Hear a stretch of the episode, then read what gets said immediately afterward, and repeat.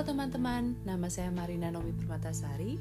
Saat ini saya sedang berpartisipasi di dalam kelompok 6 yang berbicara mengenai topik Think, Pair, and Share. Sebelumnya, terima kasih kepada Ibu Indrawati dan juga Ibu Gris untuk kesempatannya. Nah, di dalam podcast kali ini saya akan menjelaskan lebih detail mengenai pemahaman saya terhadap Think, Pair, and Share. Terdapat kurang lebih 4 pertanyaan yang akan memandu saya dan juga pastinya akan membantu teman-teman untuk lebih paham mengenai Think, Pair, and Share dan bagaimana melakukannya. Mari kita mulai yang pertama. Apa itu Think, Pair, and Share? Pastinya Think, Pair, and Share merupakan strategi belajar yang memungkinkan adanya produksi informasi secara verbal ataupun intelektual.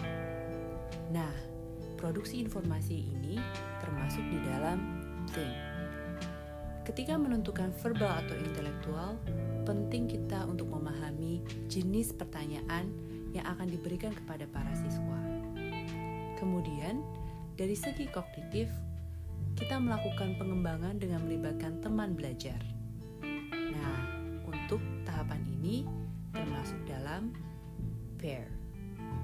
Kemudian, setelah kita melakukan pair, kita perlu memberikan kesempatan untuk mengutarakan hasil produksi kognitif tersebut. Nah, ini yang dimaksud dengan share. Dalam mengutarakan, prosesnya bisa banyak banget, antara anak-anak itu maju ke depan atau di dalam kelompok. Tetapi yang pasti, seorang guru, fasilitator, atau trainer harus berpartisipasi aktif. Harus berpartisipasi aktif di dalam prosesnya, supaya ketika ada hal yang diutarakan dan perlu diklarifikasi, maka hasilnya tetap sesuai dengan objektif. Jangan sampai anak-anak atau partisipan kita mengutarakan sesuatu yang hasilnya mereka ingat dan tidak sesuai dengan objektif. Nah, menurut saya strategi ini merupakan turunan juga dari teori belajar yang kita juga sudah pelajari sebelumnya, yaitu konstruktivism yang dikembangkan oleh Jean Piaget dan juga social constructivism yang dikembangkan oleh Vygotsky. Pertanyaan yang kedua, bagaimanakah proses pembelajaran dengan strategi Think, Pair, and Share? Nah, kalau ditanya bagaimana, pastinya ada beberapa tahapan yang perlu kita perhatikan. Tahapan pertama, ini yang paling penting. Kita harus memastikan tujuan pembelajaran dan konten yang memang sesuai dengan strategi ini apa. Seringkali kita menentukan strategi tanpa melihat terlebih dahulu tujuan pembelajaran atau kontennya. Kemudian yang kedua, kita juga perlu tahu bagaimana demografi dari partisipan kita. Kalau ditelaah kembali, pola berpikir dari anak-anak muda, misalnya SMP dan SMA, dan ketika sudah kuliah dan juga sudah bekerja, pastinya jauh berbeda. Ini juga dijelaskan oleh Sean Fiashe. Oleh karena itu, penting untuk memahami benar-benar demografi dari partisipan kita. Umurnya berapa, latar belakang pendidikannya seperti apa, cakupan bahasanya bagaimana, tingkat intelektualnya seperti apa, karena ini akan sangat membantu kita untuk melakukan trigger dalam hal think.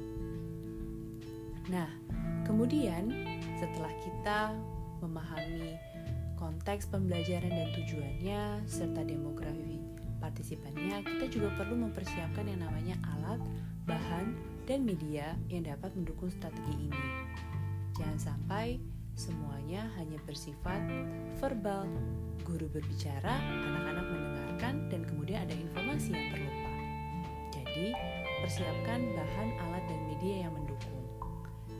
Kemudian, tahapan berikutnya adalah menentukan konten yang berupa pertanyaan atau mungkin sesuatu bahan diskusi yang dapat menjadi trigger bagi proses ini.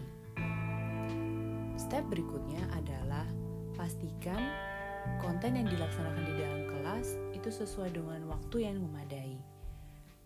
Karena ini melibatkan kelompok, maka kita perlu hitung berapa lama waktu yang digunakan untuk men-trigger anak-anak dalam berpikir, kemudian melakukan proses pair dan juga proses share. Jangan sampai proses thinknya justru jauh lebih lama dibanding proses share-nya, padahal jumlah partisipan cukup banyak. Nah, step yang berikutnya, ini menarik. Pastikan bahwa memang jumlah partisipan yang ada di kelas dan pembagian kelompoknya itu merata dan seimbang. Kita perlu memastikan bahwa pembagian kelompok itu memang tidak terlalu tumpang tindih dan juga saling melengkapi. Karena seringkali partisipan yang dominan ingin selalu terus share, sedangkan partisipan yang kurang aktif justru tidak tertrigger motivasinya secara eksternal untuk bisa share. Nah, tugas fasilitator atau guru adalah mengkondisikan hal tersebut. Dengan melakukan step kedua tadi, di mana kita tahu demografi partisipan kita akan jauh lebih mudah untuk juga menentukan strategi bagaimana membagi kelompoknya supaya mereka dapat berpikir secara lebih baik, secara bersama-sama, dan juga dapat share dengan cara yang lebih adil.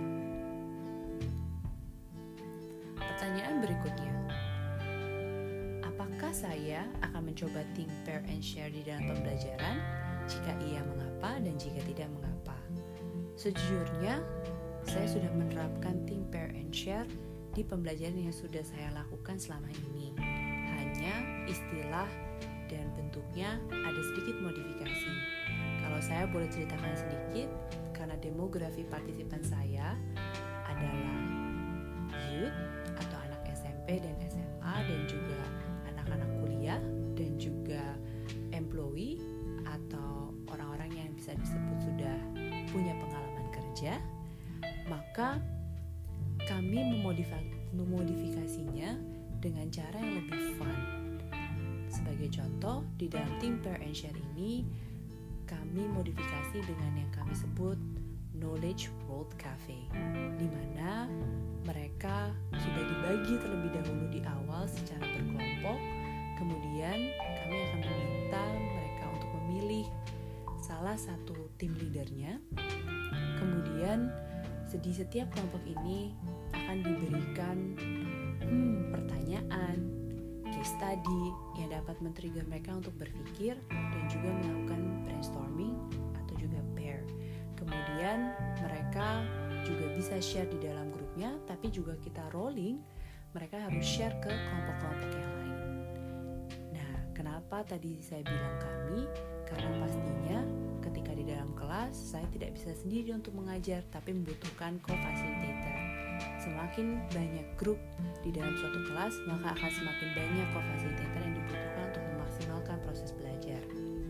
Nah, apabila tidak ada co-facilitator, maka trainer sedikit multitasking ya, dan justru terkadang atau seringkali tujuan pembelajaran tidak tercapai karena tidak ada yang memfasilitasi grup-grup yang sedang berdiskusi.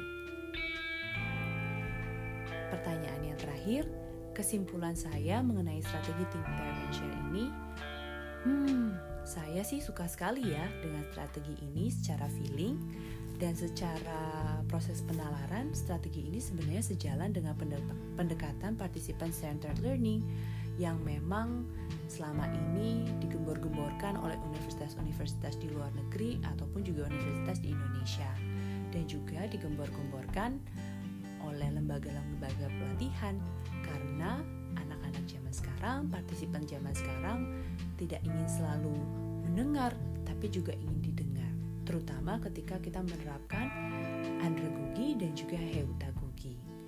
Nah, strategi ini baik untuk mata pelajaran atau konteks topik yang sangat menekankan proses berpikir yang cukup tinggi. Sebenarnya attitude juga bisa, tetapi kalau hal-hal yang sifatnya verbal bisa juga dilakukan, tapi tingkat kefunannya ya, atau keasyikannya itu pasti jauh dibandingkan dengan tingkat intelektual ataupun tingkat attitude yang tadi saya sudah jelaskan. Dan pastinya strategi ini sangat melibatkan prior knowledge. Oleh karena itu, benar-benar kita harus perhatikan acquire knowledge ataupun entry skill dari partisipan yang kita miliki. Sekian penjelasan dari saya, semoga berguna. Apabila ada pendapat ataupun mungkin argumentasi, saya terbuka untuk itu. Terima kasih.